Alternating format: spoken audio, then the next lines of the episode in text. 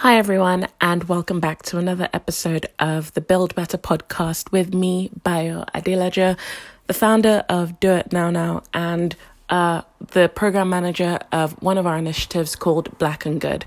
If you didn't already know, Black and Good is a community and entrepreneurship training program for Black people that are running social enterprises. The idea is we help you build businesses that not only make a profit, but improve lives. So your life, your team's life, your family's life, and the lives of people around you. Our community, the Black people, the underserved community, low socioeconomic background people. Basically, we're trying to help people make the world a better place. Okay? Now, this is going to be slightly different because it's been something that I've been thinking about in my day-to-day life as well. But I feel like if you've listened to any of these, you know that I am a firm believer that the goal of life is who you are, not what you do. So your business is really just another expression of who you are, rather than a thing that you laud or you kind of use as an escape of your personality or your faults or your issues. In fact, running a business blows all of those things up. It magnifies it massively. So any kind of personal issue that you're having, it is absolutely 100% in your best interest to deal with that. And I don't mean personal issues necessarily in terms of like you're having a difficult time because I don't know, a family member is ill or things like that. Although obviously those have a very obvious impact on your ability to do your business because you're thinking about that other thing. If your child is going through some things, like you're obviously distracted from your business. So that obviously makes an impact, but that's not what I'm talking about. When I talk about personal issues, I'm always really usually talking about insecurities. I'm talking about like deep chasms of personhood that are stopping you from being a whole and complete human, and how those things manifest in the way that you run your business. Today, a friend took me and a group of other friends through a workshop on personal development, and the topic was understanding your motivational style, understanding your personality, and how that affects the way that you motivate people, the way you interact with people and grow with people. And one of the things that I said when I learned that my motivational style is primarily to drive people and to be professional within like a work setting, but also to care for people. And those are like my main things. Like I'm someone that drives people forward. I'm someone that seeks to create a balance so that they are professionally taken care of, which is why things like the Caring for Five model, if you listen to that podcast, makes so much sense to me, because I'm very much about ensuring that you not only are motivated to do well, but you are supported to do well, and that you are completely feel like you're being seen and heard and pushed forward in whatever it is that you're doing. Because again, it comes back to whatever you do is an extension of who you are. So if you're spending 70% of your time doing something that crushes you, your spirit, your autonomy, your independence, your freedom, your sense of self, your sense of your soul, the soul of who you are, the culture of who you are, the innovation of who you are, the je ne sais quoi of who you are, then and doesn't give any of that room to breathe, then you're going to be in a position where your mental health, your physical health, all of those things come into question, and they become weaker as time goes on. So I don't want to be someone that contributes to the sadness of another human, which is why I spend so much time thinking about the way that I can ensure that people on my team, people that I'm working with, are happy. And obviously, happy is a very shallow way of describing what I mean. I mean that you're deeply satisfied in whatever it is that you're doing. And obviously, I fail at that sometimes. Like I'm not perfect. My, by the conventional sense of the word, my striving to be perfect, my striving to be better, is my genuine definition of perfection. My striving to work harder, to look for the good, and to kind of bring the better out of someone else. That's the kind of thing that I try to strive for. And if I know that I've done my best in whatever situation, considering the background of the decisions that I made, considering the kind of the way that the future looked to me at the time, if I know that I absolutely gave my best and I put my best foot forward, thinking long term, not short term, basically doing all the things that I've thought about over the years and really brought my best to the table, then I'm going to be happier with myself, and that is a perfect me, because perfection changes as time goes on. It's not a definitive state. It's not a stagnant thing. You don't achieve perfection and then die. It's forever changing, forever growing. The same way that when I was 16, perfection meant owning a house at 24. It didn't actually. It meant owning a house by 30, but moving in by myself at 24. And when I realized as I grew up, that no longer made sense, considering the fact that the economy had changed, my goals and dreams had changed, the things that I wanted from my life had changed, my ability to earn had changed, because I no longer wanted to be a corporate lawyer that was making 70,000 a year at the time, I believe, in their first couple of years. I now wanted to be a researcher, and the maximum I could earn there in my first couple of years was 30,000. So little things like that, like, not little, obviously, but like the shift and change of life, they happen. So, with all of that said, let's get into the topic for this particular podcast, voice note, whatever you want to call it. Today, in the past couple of days, I've been thinking really, really, really in depth about the idea of forgiveness, particularly in this base of business dealings. Well, not particularly, but in context of this voice note right here, I want to talk about it particularly in the space of business, because I've come to the revelation recently that your inability to forgive strips you of a freedom that you have within yourself, and it causes you to make decisions that you wouldn't ordinarily make. Now, you may or may not know the story of how I was working with a charity. I trusted the CEO deeply. I saw this person as a friend and as a mentor. And I really thought that we were going to build something fantastic together. And I buy in to, or at least at the time, I really was always sold on a vision. I could see how we were going to change lives together, how we were going to benefit people together. And I was really sold on what the world could be if everything worked out as we had said that it would.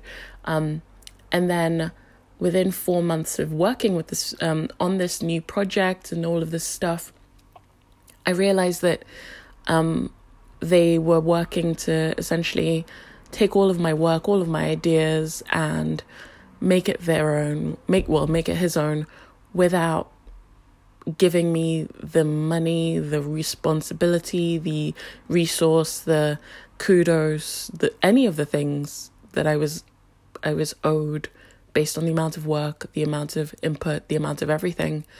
The fact that it was my idea, my blood, sweat and tears over 4 months, whatever. Anyway, basically, all of this stuff really affected the way that I saw business. I tried very hard to ensure that it didn't. I didn't want to stop trusting people just because someone had stolen really a lot of money from me, had disregarded me and my time and my worth, had kind of taken a massive dump on my self-esteem, and reawakened a lot of insecurities that I already had.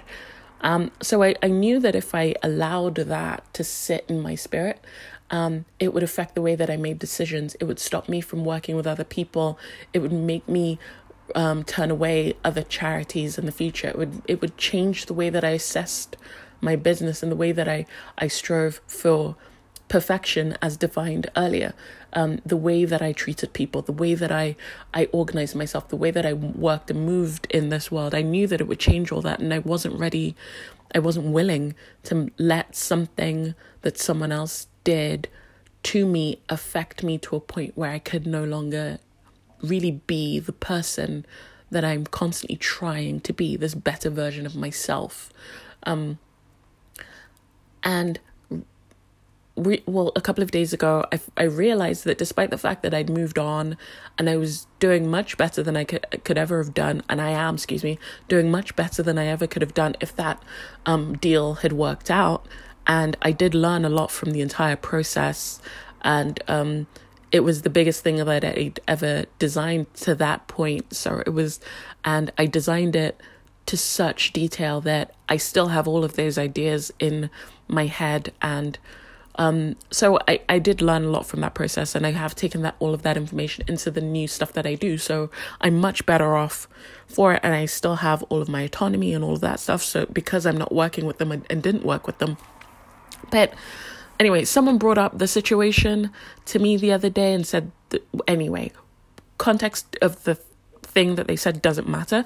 What matters is I felt a pang in my spirit, and that made me realize that despite the fact that I'd moved on, I hadn't forgiven my old business partners for the way that they had treated me. And I hadn't fully let it go. And I'm a bit hesitant to kind of put this and post this up because I don't know that I have a specific answer for it.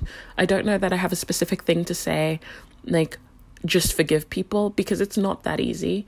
But I do know that the impact of not forgiving someone is detrimental to your business.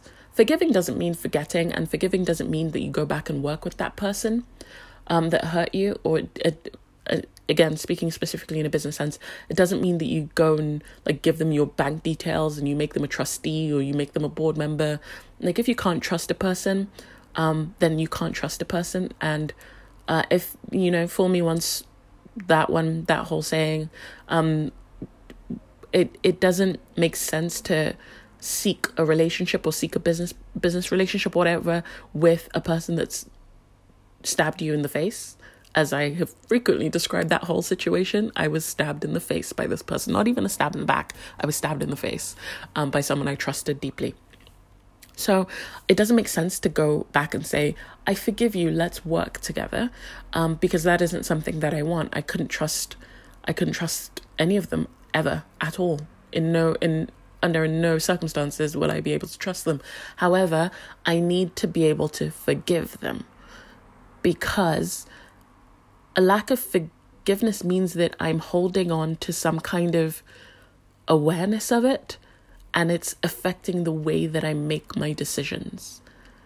One of the things I often say is, or at least one of my favorite questions to ask, when someone and I are very, very good friends, one of the questions that I just kind of throw out there is, how much of your personality do you think is actually just a defense mechanism that you've built up?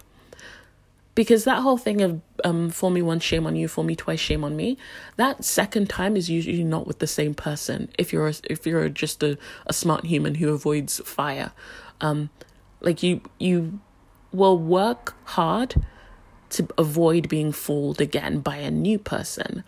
And in developing all of those defense mechanisms, are you cutting off the opportunity to build authentic business relationships? Are you cutting off the opportunity to innovate, to experiment, to grow faster? Are you, because you've been burned once, kind of hedging yourself into an incredibly safe position? And that's something that I have to ask myself constantly now. Why am I doing this? Am I doing this because I'm craving safety from those kinds of relationships? Am I overly formalizing something because I don't want it to turn out like that? One of the big things that I didn't do last time is I trusted so much that we didn't have any contracts in place, but thankfully everything was in writing, so I could prove my position and that all the ideas were mine, all the IP was mine, and all IP meaning intellectual property. I could prove all of that was mine, and so on and so forth. But it meant that I had to really deal with, what is the impetus for the decisions I'm making? What is the impetus for the relationships that I'm forming? How am I moving in this space so that I'm still me? I'm still doing the things that I would do in the way that I would do them without letting go of any lessons that I learned, but still giving myself enough freedom And that's what forgiveness gives you. Forgiveness brings you to a place of freedom in the fact that you're no longer allowing that person or that situation to affect the way that you behave. Okay, maybe an easier way to describe this. And by the way, I am I'm saying this to myself. That's the reason I'm recording this. I just was like, let me put this down somewhere. So I guess if someone, the easiest way to think about it for me right now is if someone cheated on you in a romantic partner relationship, and like you found, I don't know, pictures on their phone or whatever, whatever it might be. If you go into the next relationship with all of that baggage, despite the fact that you've moved on, you're somewhat happy, you don't want to see them burn in a fiery pit anymore or whatever it might be, like you don't have hateful feelings towards them. But if you go into a new relationship with a new person that doesn't remind you of them at all, very different and whatever, but you just go in with a, I need to check his phone every once in a while just to be sure. Like that's something that has taken away a little bit of who you are and the freedom that you previously had. Like ignorance is bliss, right? I need to figure out personally a way to get to a point where I can get that ignorance is bliss feeling without losing the smarts that I gained from the situation. I don't know how that's possible, but basically that's what I'm dealing with right now. I hope this resonates with you in some kind of way, but even if it doesn't, there's always the next one. I'll talk to you then. Bye.